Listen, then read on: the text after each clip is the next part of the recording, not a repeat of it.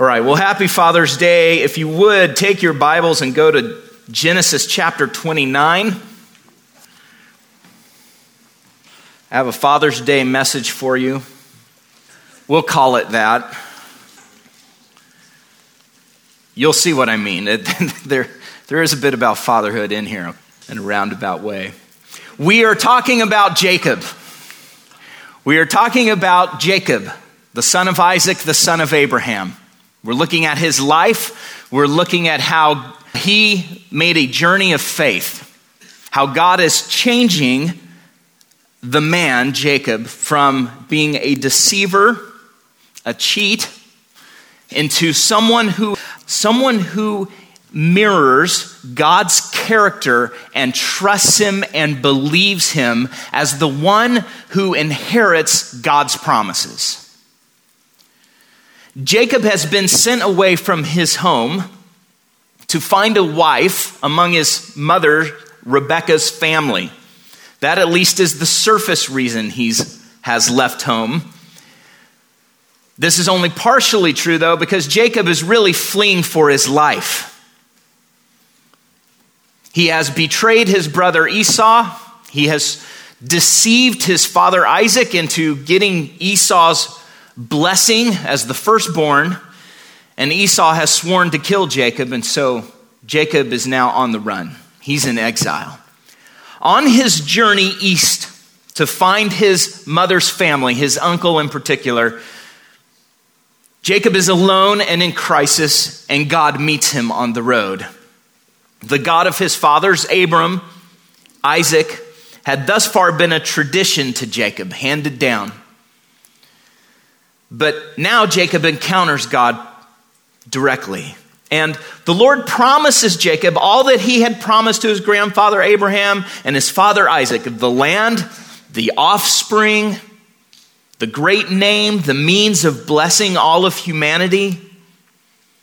God promises Jacob in the midst of his crisis that he will be with him, that he will not desert him that wherever Jacob goes, God will go with him. And God promises to bring Jacob back. I will bring you back to the land. Jacob responds in worship and devotion.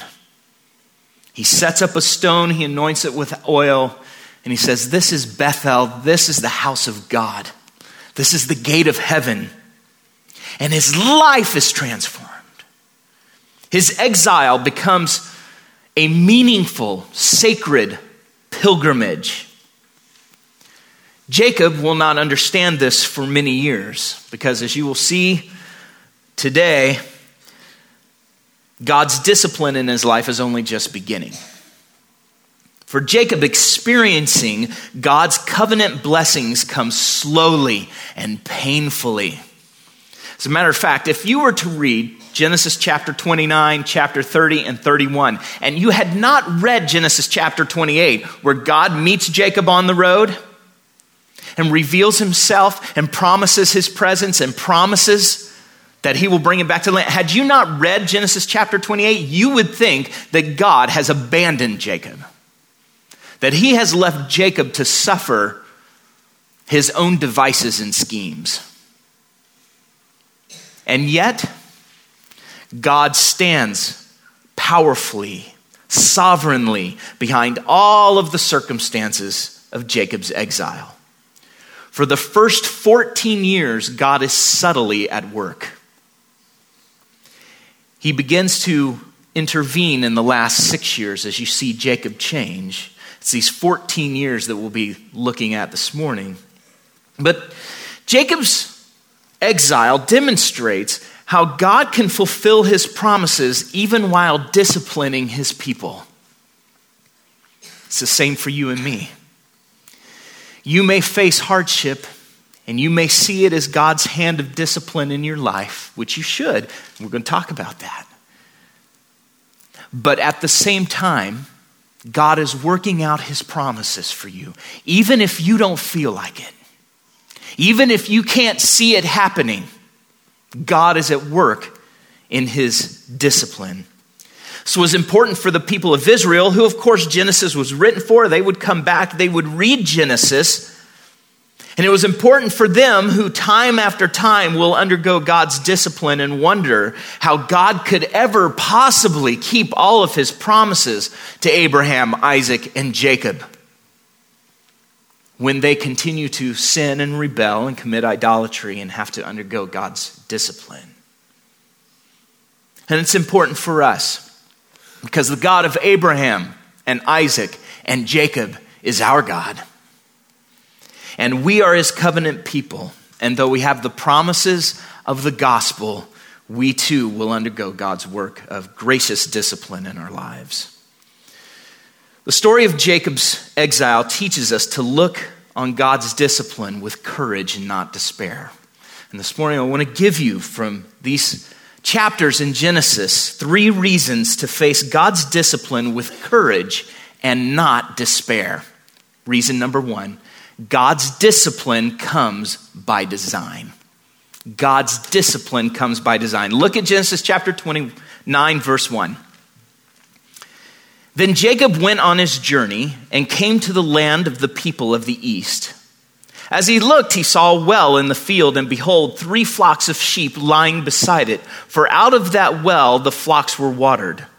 The stone on the well's mouth was large, and when all the flocks were gathered there, the shepherds would roll the stone from the mouth of the well and water the sheep, and put the stone back in its place over the mouth of the well. Jacob said to them, My brothers, where do you come from? They said, We are from Haran. He said to them, Do you know Laban the son of Nahor? They said, We know him. He said to them, Well, is it well with him? They said, It is well. And see, Rachel, his daughter, is coming with the sheep. He said, Behold, it is still high day. It is not time for the livestock to be gathered together. Water the sheep and go, pasture them. But they said, We cannot until all the flocks are gathered together and the stone is rolled from the mouth of the well. Then we water the sheep. So as Jacob arrives, he comes across some shepherds tending their flocks, and they are all gathered around a well. Now, in the book of Genesis, wells appear in the story at key scenes to highlight God's providence, to highlight his provision for people. One example is when Abraham's servant goes to find a wife for Abraham's son Isaac, and he prays to God at a well and says, Bring the right woman, and here comes Rebekah. And there it is. God has answered his prayer. They're at a well. Another is when Isaac settles his own claim in the land of promise. He digs wells. It's a scene of drama in chapter 26. So, this well is a shared well. It's used by uh, several different families or clans. That's who all these different flocks are. And placing a stone over the mouth of a well was a common means of keeping the water clean so that small animals didn't fall in, drown, and contaminate the water. It also kept sheep and people from wandering around and accidentally falling in it and breaking a leg or killing themselves.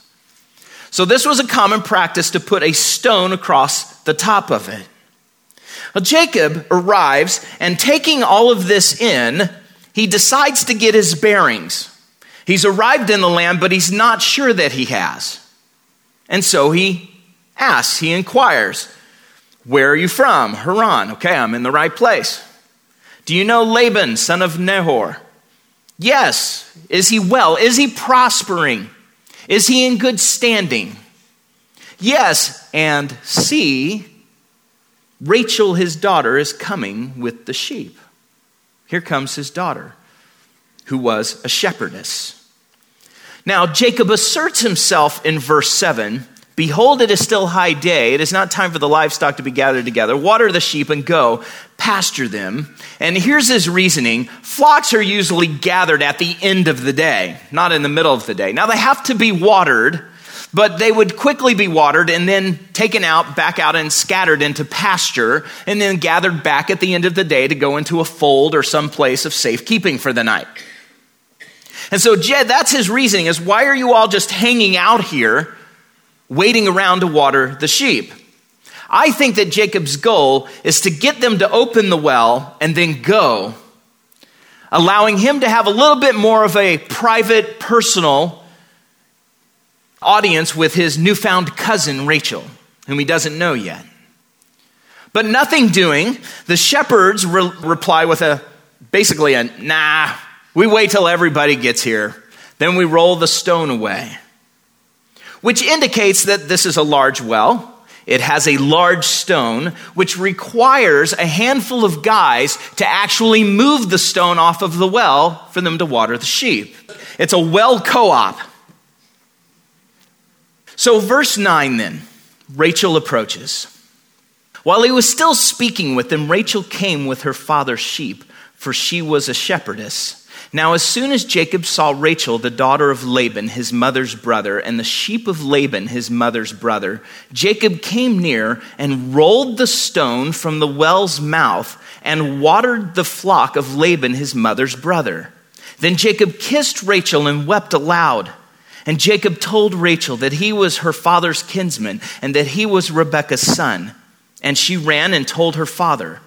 As soon as Laban heard the news about Jacob, his sister's son, he ran to meet him and embraced him and kissed him and brought him into his house. Jacob told Laban all these things, and Laban said to him, Surely you are my bone and my flesh. And he stayed with him a month. So Jacob now meets Rachel, and maybe for the first time in the whole Bible story, Jacob displays his real value and his significant strength. If this is a stone that requires a handful of shepherds to roll off the mouth of this well, then what does it tell us about Jacob's physique? Jacob is a strong guy. Esau may have been the hunter, and Jacob may have been the, the business manager at home. But Jacob is no slouch when it comes to physical strength. Jacob moves this rock by himself, and then he waters his uncle's sheep. The kiss that he gives to Rachel is not, I don't think at this point, a romantic kiss. Now that's, that's on its way. Jacob is attracted to Rachel, he falls in love with Rachel. But this kiss is he gives because he is overwhelmed with relief and joy at finding his family. Finding someone that he can trust. Someone who's going to provide him with a home and probably a bride. His watering of the flock is a display of loyalty to his family, a willingness to serve his family, his labor is on their behalf, and it shows this commitment to them, something someone else would not have done.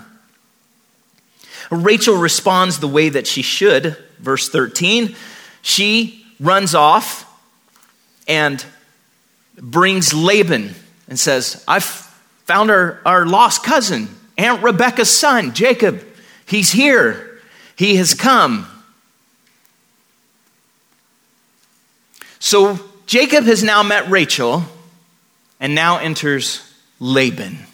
He's Rebecca's brother, he's Jacob's uncle, and he is warm and receptive. Our initial impression of Laban is that he's a good guy. This is a good guy. He's welcoming. You are, you are of my bone, you are of my flesh, you are family, and you are welcome here. But Laban will become Jacob's nemesis. We have our main characters now. There is, of course, Jacob, and now we have Rachel, who will become Jacob's love and wife. And we have Laban, who will become Jacob's father in law and a thorn, an instrument of discipline in Jacob's life. Anything odd stand out about this account? God is not mentioned. He is not referred to. He is not acknowledged. He is not acknowledged by, in the words of any of the characters in the story. The writer of Genesis does not say anything about God. He seems to be absent. And yet, behind all of this is God's sovereign working. The well demonstrates God's sovereign provision. Jacob arrives just at the right time of day to encounter these shepherds who were gathered there, and of course, to be introduced to Rachel. Rachel arrives shortly after Jacob does. You notice the phrase, while he was still speaking. There's no time gap here. Jacob arrives, he takes in the scene, he talks to the shepherds, and even while he's still talking, Rachel arrives at the well. But what about Laban? He is also providential. Laban is also brought by God. God brings both Rachel and Laban into Jacob's life. Laban is not an accident, he is not an oversight. He is brought there by design. So God's discipline is not contrary to his blessing. God's discipline is part of God's good design to keep his promises in our lives, to bless us, to conform us to his image. It is just the opposite of what many claim, for whom discipline and hardship must mean that you are out of favor with God. That you somehow have not exercised enough faith, you have not done enough, you've not accomplished enough, you have not given enough, and therefore you are suffering discipline. For others, God is not sovereign. God is a higher being, but he is basically still learning. He loves us greatly, but he is not in charge of the world. Things can still surprise God. And so ultimately, when you face these kinds of hardships, God is, God is catching up. He can love you, throw his arm around you, and comfort you in the midst of them, but he can't do anything to help you. It certainly is not his design. Because we don't like a God who loves us, but that we can't reconcile with suffering. Or some have this idea that God is in charge, but he leaves us to our own choices. Well, you made your bed, lie in it. That God will not interfere with our choices and the consequences that come from them. That is not the biblical view of God. Even this story, God is at work. God is bringing both Rachel, who is blessing and fulfillment of promise, and Laban, who will be painful for Jacob. God's discipline is by design. Secondly, God's discipline is personally crafted. And by that I mean that God customizes the discipline that he exercises in your life and mine. Look at verse 15. Then Laban said to Jacob, now Jacob's been there a month. He's been visiting for a month. Laban said to Jacob, Because you are my kinsman, should you therefore serve me for nothing? Tell me, what shall your wages be? Now Laban had two daughters. The name of the older was Leah, and the name of the younger was Rachel. Leah's eyes were weak, but Rachel was beautiful in form and appearance. Jacob loved Rachel, and he said, I will serve you seven years for your younger daughter Rachel. Laban said, well, It is better that I give her to you than I should give her to any other man. Stay with me. So Jacob served seven years for Rachel, and they seemed to him but a few days because of the love he had for her. So, a month into Jacob's visit, Laban starts to show his true colors. He, his offer to Jacob here in verse 15 may sound generous to us. I don't want you to work for nothing.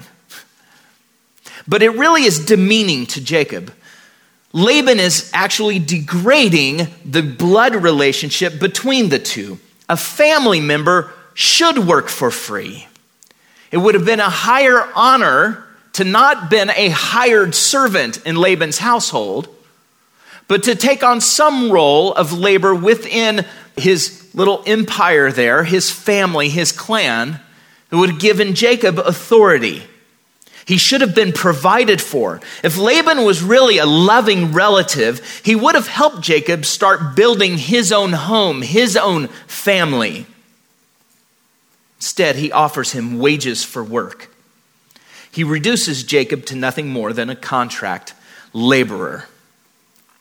And Jacob, accustomed to being on the scheming end of things, is rather undiscerning he doesn't see through what Laban is doing. He is blinded by something other than money. And this is what their relationship will be for the next 20 years a master oppressing his servant.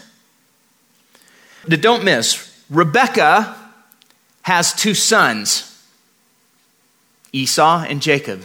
Laban has two daughters, an older and a younger just as Rebecca has.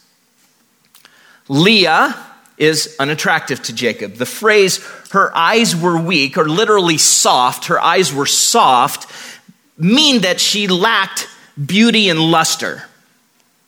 Probably it's an expression that just she was overall not attractive. Rachel, on the other hand, was beautiful in form and appearance, so little sister got the good looks in the family.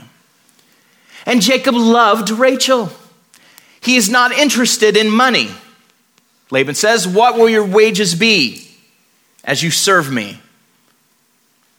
But Jacob doesn't want wages. He offers to work seven years for her hand in marriage. And so Jacob and Laban form an agreement. And you will notice in verse 19, Laban's side of the contract. It is better that I give her to you than that I should give her to any other man. Stay with me. Agreed. Without any details about her, who her is. And Jacob loved Rachel. And so he loves her so much that the seven years of hard labor fly by. Which brings us to the sting in the next part verse 21. Then Jacob said to Laban, Give me my wife, that I may go into her, for my time is completed. So Laban gathered together all the people of the place and made a feast. But in the evening, he took his daughter Leah and brought her to Jacob, and he went into her. Laban gave his female servant Zilpah to his daughter Leah to be her servant.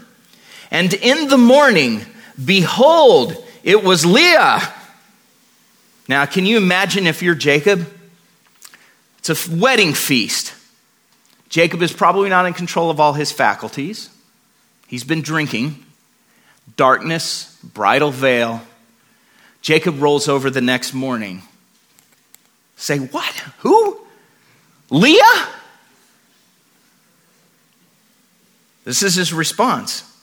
And Jacob said to Laban, What is this you have done to me?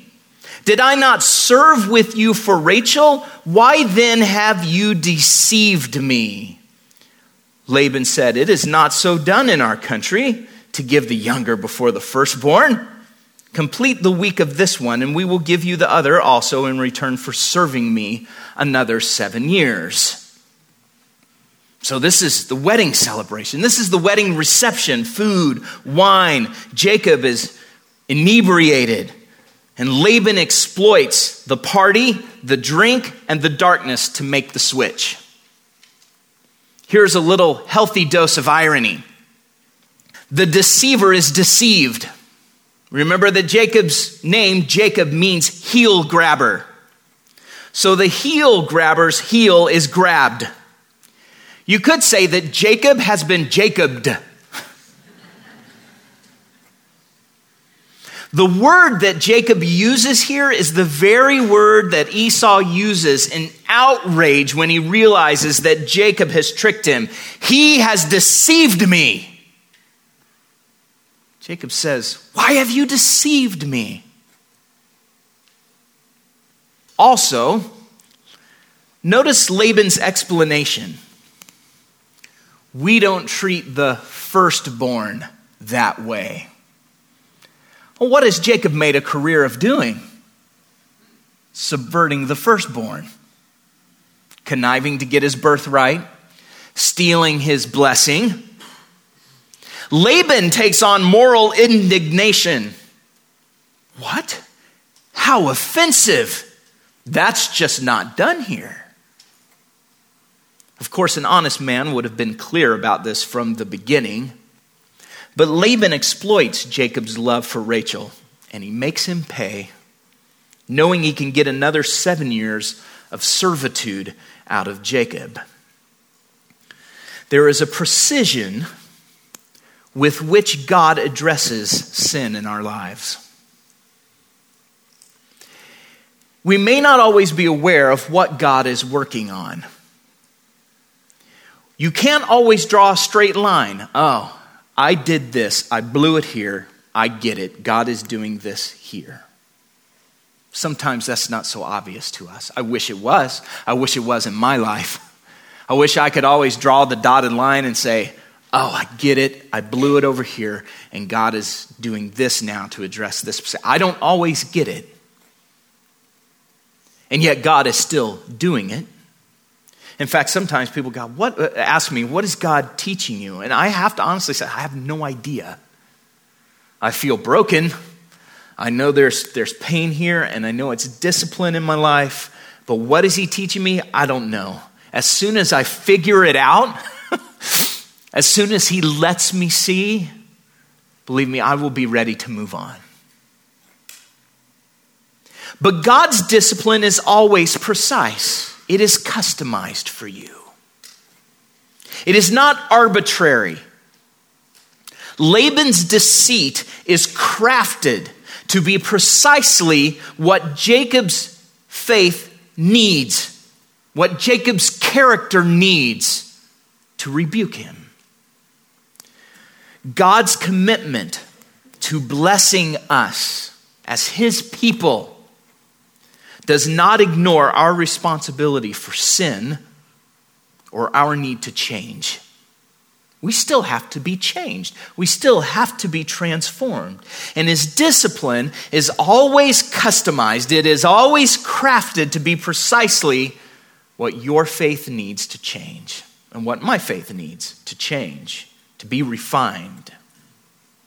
Verse 28 Jacob did so and completed her week. That means that Jacob went ahead with the week long wedding to Leah celebration.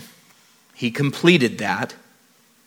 Then Laban gave him his daughter Rachel to be his wife. And Laban gave his female servant Bilhah to his daughter Rachel to be her servant. So Jacob went into Rachel also, and he loved Rachel more than Leah and served Laban another seven years. So the way it works out is Jacob works seven years, he gets tricked by the switch and marries Leah. He doesn't work another seven years and then get to marry Rachel. He goes a week, then gets to marry Rachel, then has to work it off, so to speak. He has to work another seven years. So, for the first seven years, Jacob is in love. The time flies by because he loves Rachel. He marries Leah. He marries Rachel. For the second seven years, he has now two wives and the makings of a disaster in his home. I told you it was a Father's Day sermon, didn't I? Sorta. Jacob has been duped. He is the heir of the promises and he is made the butt of the joke of his own wedding. Once a victimizer, now he is the victim. And still, there is no prayer, there is no seeking of God, there is no request for guidance, there is no confession. It will come but not yet. Jacob is a man accustomed to relying on his own wits and his schemes. He's used to being in the driver's seat, and God is breaking him down. God's discipline is personally crafted. Thirdly, God's discipline is a sign of his faithfulness. God's discipline is a sign of his faithfulness. It's really going to get bad now. Okay. Verse 31. When the Lord saw that Leah was hated, he opened her womb, but Rachel was barren. And Leah conceived and bore a son, and she called his name Reuben, for she said, Because the Lord has looked upon my affliction, for now my husband will love me. She conceived again and bore a son, and said, Because the Lord has heard that I am hated, he has given me this son also. And she called his name Simeon. Again, she conceived and bore a son, and said, Now, this time my husband will be attached to me, because I have borne him three sons. Therefore, his name was called Levi. And she conceived again and bore a son, and said, This time I will praise the Lord. Therefore, she called his name Judah. Then she ceased bearing. So the Lord enables Leah alone to have children. Jacob rejects Leah, he resents her, which makes her inferior in the home. Whereas she had been the older daughter, she is now placed below on the social scale, below Rachel, because of Jacob's love for Rachel. But often, as is the case, the Lord shows mercy to the outcast and opened her womb. I think we can sympathize with Leah. Every time she conceives, she hopes she can secure Jacob's affections. Now my husband will love me, verse 32. Now this time my husband will be attached to me, verse 34. And the names she chooses display her perspective in having children. The Lord has heard me. I will praise the Lord. Surely he will be attached to me. That's what Levi means. Reuben, Simeon, Levi, Judah. So Leah has the disadvantage of being hated by Jacob, but the Lord chooses to honor her with motherhood first. Rachel has her husband's affections and primacy in the home, but can't have children and faces being displaced from her place of importance in the home, which leads to chapter 30, verse 1. When Rachel saw that she bore Jacob no children, she envied her sister. She said to Jacob, Give me children, or I shall die. Jacob's anger was kindled against Rachel, and he said, Am I in place of God, who has withheld from you the fruit of the womb? Then he said to her, uh, then she said to him, Here is my servant Bilhah. Go into her so that she may give birth on my behalf, and that even I may have children through her. So she gave him her servant Bilhah as a wife, and Jacob went into her, and Bilhah conceived and bore Jacob a son. Then Rachel said, God has judged me and has also heard my voice and given me a son. Therefore, she called his name Dan. Judged for me means judged in my favor, has vindicated me. Rachel's servant Bilhah conceived again and bore Jacob a second son. Then Rachel said, With mighty wrestlings I have wrestled with my sister and have prevailed. So she called his name Naphtali. When Leah saw that she had ceased bearing children, she took her servant Zilpah and gave her to Jacob as a wife. Then Leah's servant Zilpah bore Jacob a son. And Leah said, Good fortune has come. So she called his name Gad. Leah's servant Zilpah bore Jacob a second son. And Leah said, Happy am I, for women have called me happy, meaning they'll envy me. So she called his name Asher. Rachel and Leah now contend for children through their handmaids. And there is enough spite and malice and jealousy to make a soap opera look tame. Both sisters want what they cannot have Leah to be loved and Rachel to have children. By giving Jacob her handmaiden Bilhah and bearing two sons, Rachel feels that she is vindicated and has gained a triumph over her rival sister, Dan. And then Naphtali. I've overcome in this struggle.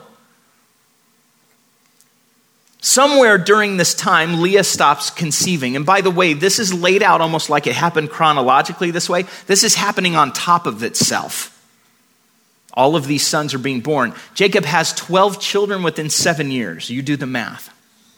Okay? Not satisfied with her four sons, she farms Zilpah out to Jacob, which leads to the births of Gad and Asher and continue her upper hand in the contest. Continues to get ugly. Chapter 30, verse 14. In the days of wheat harvest, Reuben went out and found mandrakes in the field and brought them to his mother Leah. Then Rachel said to Leah, Please give me some of your son's mandrakes. But she said to her, Is it a small matter that you have taken away my husband? Would you take away my son's mandrakes also? Rachel said, Then he may lie with you tonight in exchange for your son's mandrakes. When Jacob came from the field in the evening, Leah went out to meet him and said, You must come in to me, for I have hired you with my son's mandrakes. So he lay with her that night. And God listened to Leah, and she conceived and bore Jacob a fifth son. Leah said, God has given me my wages because I gave my servant to my husband. So, he called, uh, so she called his name Issachar. And Leah conceived again, and she bore Jacob a sixth son. And Leah said, God has endowed me with a good endowment. Now my husband will honor me because I have borne him six sons. So she called his name Zebulun. Afterwards, she bore a daughter and called her name Dinah. Then God remembered Rachel, and God listened to her and opened her womb. She conceived and bore a son, and said, God has taken away my reproach. And she called his name Joseph, saying, May the Lord add to me another son. So Leah and Rachel now contend for children through mandrakes. And I know this is a little bizarre. Mandrake was a fruit and it was considered an aphrodisiac. It was extremely fragrant, and it was supposed to act kind of like a love potion. And it was supposed to bring fertility, like a fertility drug. So you can see why this mandrake would be very valuable to Rachel, who is buying into this superstition that it will make her fertile, enable her to conceive. It shows her desperation so, because these mandrakes are very valuable to Rachel, Leah has some real bargaining power and uses them to secure bed rights with Jacob, which shows that Rachel is kind of the gatekeeper of who gets to sleep with Jacob. She's favored and gets to make those decisions. The superstition obviously fails because Leah goes on to have three more children over the next three years Issachar, Zebulun, and Dinah, the only daughter while Rachel has none, until God remembered Rachel and opened her womb. And she gives birth to Joseph, who, of course, we know later in the book of Genesis becomes Jacob's favorite son. Jacob, throughout this, is humiliated as an ineffective leader in an entirely dysfunctional family as he is reduced to a sexual pawn in his wife's rivalry for superiority. And you have to wonder yourself how does God work in this mess? I don't know. Look at our lives. God works in them. God is fulfilling his purposes. But even Jacob, and this is the low point in Jacob's life. We'll see that next week. This is the low point. He is physically strong and virile. He fathers 12 children in seven years, but he is spiritually impotent. He is addressed once by Rachel Give me children. He is addressed once by Leah I have hired you. And he is only given one line in this story Am I in the place of God who has withheld from you the fruit of the womb? It's his only words in this whole part of the story here. And once again, he continues to be prayerless and detached from God. And this one line shows it. It is theologically correct, isn't it? God is the one who opens and closes the womb. Why are you blaming me? It's theologically correct, but it is shameful neglect of his role as a patriarch and as a father of his family. He is supposed to be a spiritual leader. He is the inheritor of the covenant promises. Listen to what Abraham prays in Genesis chapter 20, verse 17, when Sarah had been barren. Then Abraham prayed to God. God healed his wife and female slaves so that they bore children. Listen to Isaac's prayer in, Genesis 25 21 when Rebekah cannot have children. And Isaac prayed to the Lord for his wife because she was barren. And the Lord granted his prayer, and Rebekah, his wife, conceived. In this story, there's only one person who prays for Rachel, and that's Rachel. She finally cries out, and God hears her. But I want to draw your attention to some things you may not have noticed. This last part of this story begins with He opened her womb in chapter 29, verse 31, and ends in chapter 30, verse 22 God opened her womb. Who's at work here? God is at work. It is God who is opening the womb. Who's in charge? God's in charge. Through all of this malice and all of this dysfunction, the tribes of Israel are born, except for one, Benjamin. He will not be born until later after Jacob returns to the land of promise. But the tribes are being born. God's promise marches onward. God is fulfilling, doing exactly what he has said he will do. And did you notice their names? They reflect not the names of the local gods of the region, the local gods of Laban. They reflect the name of the Lord, the God of Jacob, Isaac, and Abraham. Leah and Rachel somehow in these seven years show some level of acknowledging Jacob's God. This will become more pronounced in the story as it continues. But the names they choose honor the Lord. And think about this though marrying Leah is a mistake from Jacob's perspective, that marriage is the product of a deceitful, treacherous act by Laban. It is Leah who gives birth to Judah, from whose line will come David, from whose line will come the Messiah. Who is at work? Who is in charge?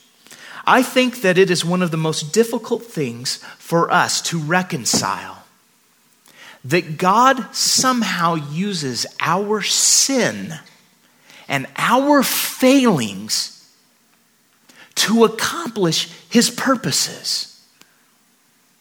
Even when we understand to the degree that we can God's sovereignty and his working, we can say, okay, I don't get it, but I know so- God is working sovereignly. But wait a second.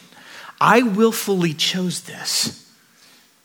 In my frailty and in my rebellion and in my selfishness, I did this. I sinned. Because we know somehow it's not God's will or desire that we sin. God does not cause us to sin.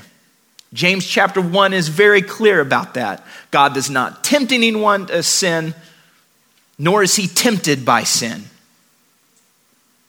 But man is tempted in sin when he is led away by his own lusts. And so we look at that and we, we the only conclusion we can come to is that when I sin, when I blow it, I mess up God's plan. Can't do it. No, God does not cause me to sin. God does not lead me into sin. God does not tempt me into sin.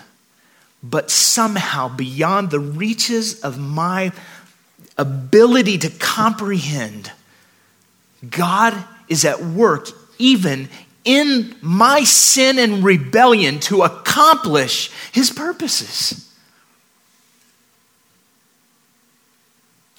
So, behind it all is God's sovereignty as he faithfully and powerfully works out his promises part of which is forming Jacob, the heir of the promises, into a man of faith.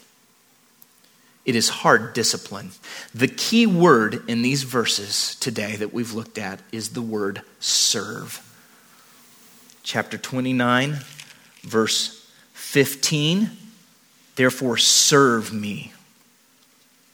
Verse 18, I will serve you. Verse 20, served. Jacob served seven years. Verse 25, did I not serve with you for Rachel? In verse 27, complete the work of this one, I will give you the other in return for serving. That word in our text, serving, is actually a phrase that uses the word serving twice, kind of a, a serving whereas you serve. He uses it twice. Serving me another seven years.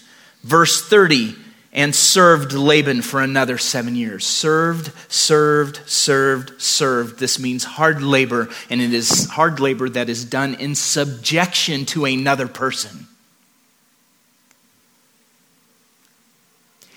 It is the same word that Genesis 25 23 uses to describe Esau's destiny.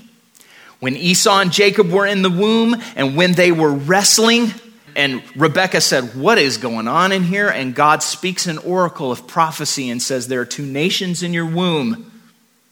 And two peoples from within you shall be divided. The one shall be stronger than the other. The older shall serve the younger. Same word. In Genesis 27 29, it describes Jacob's destiny when Isaac is giving the blessing to Jacob, whom he thinks is Esau. The blessing goes like this Let peoples serve you, and nations bow down to you. Be Lord over your brothers, and may your mother's sons bow down to you. Cursed be everyone who curses you, and blessed be everyone who blesses you. And when Esau comes in and he realizes he's been deprived of the blessing, and he says, Father, don't you have anything for me? Don't you have anything left, like the scraps of a blessing? Anything that you can give me. Kind of almost he gets an anti-blessing, which includes you shall serve your brother. Same word. And here it is repeated seven times in this story. What is God doing? He is refining Jacob's faith through discipline. He is humbling Jacob to become fit to rule his brother in a way that is pleasing to God and right, a proper way for the covenant heir. And so, over and over and over again, Jacob is made to serve, serve, serve, serve in subjection and humility, while at the power, at the mercy of his treacherous uncle. This is, as I said, the low point in Jacob's journey of faith. Now, according to the New Testament, God does this in the life of every person he calls a son or daughter. Look at Hebrews chapter 12, verse 1. Therefore, since we are surrounded by so great a cloud of witnesses, let us also lay aside every weight and sin which clings so closely, and let us run with endurance the race that is set before us, looking to Jesus, the founder and perfecter of our faith who for the joy that was set before him endured the cross, despising the shame, and is seated at the right hand of the throne of God. This encouragement comes immediately on the heels of the chapter of faith, chapter 11, where all the Old Testament saints, including Jacob, are listed for their faith, presented because of their faith, trust, and promises that they couldn't see from a God who spoke them, promised these things. Verse 3 Consider him who endured from sinners such hostility against himself, so that you may not grow weary or faint hearted. in your struggle against sin, you have not yet resisted to the point of shedding your blood. And have you forgotten the exhortation that addresses you as sons? My son, do not regard lightly the discipline of the Lord, nor be weary when reproved by him. For the Lord disciplines the one he loves and chastises every son whom he receives. It is for discipline that you have to endure. God is treating you as sons. For what son is there whom his father does not discipline? If you are left without discipline, in which we have all participated, then you are illegitimate children and not sons. Besides this, we have had earthly fathers who disciplined us, and we respected them. Shall we not much more be subject to the Father of spirits and lived? For they disciplined us for a short time, it was temporary, as it seemed best to them. But He disciplines us for our good, that we may share His holiness. For the moment, all discipline seems painful rather than pleasant. Amen. But later, it yields the peaceful fruit of righteousness to those who have been trained by it. Did you notice that word discipline? Discipline, discipline, discipline, over and over and over again. Listen, God's discipline is never punitive, it is never punishment, it is always redemptive. It is always redemptive in your life. Now, that's not to say that God does not punish sin and rebellion. He has, he does and he will, but never his own children. God does not punish his children, never his own people. For those who belong to him, there is discipline, and it is always redemptive.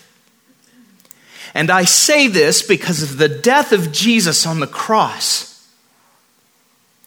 All of God's punishing judgment was rightfully aimed at you and at me. Jesus stepped in between and took the full horrific weight of that punishment on himself. All of it. All of the punishment. It's what he meant when he said, It is finished. I've taken it all. All of the judgment God had to deal out I have taken it on myself. It's finished. So, if you are a believer, if you are a Christian, you will undergo God's refining discipline. If you don't, you are not his son. You are not his daughter. God's discipline is proof that you belong to him but it is all and only and always redemptive for you who have found refuge in the Savior. You will never know punishment or judgment. You will know discipline. You will know training. But you can look at Jacob's life and you can see God's refining discipline at work. And you can face it that discipline with courage and not despair. Because you know that God has purpose in it for you, and it is not punishment or destruction. It is to refine you, it is so that we may share in His holiness.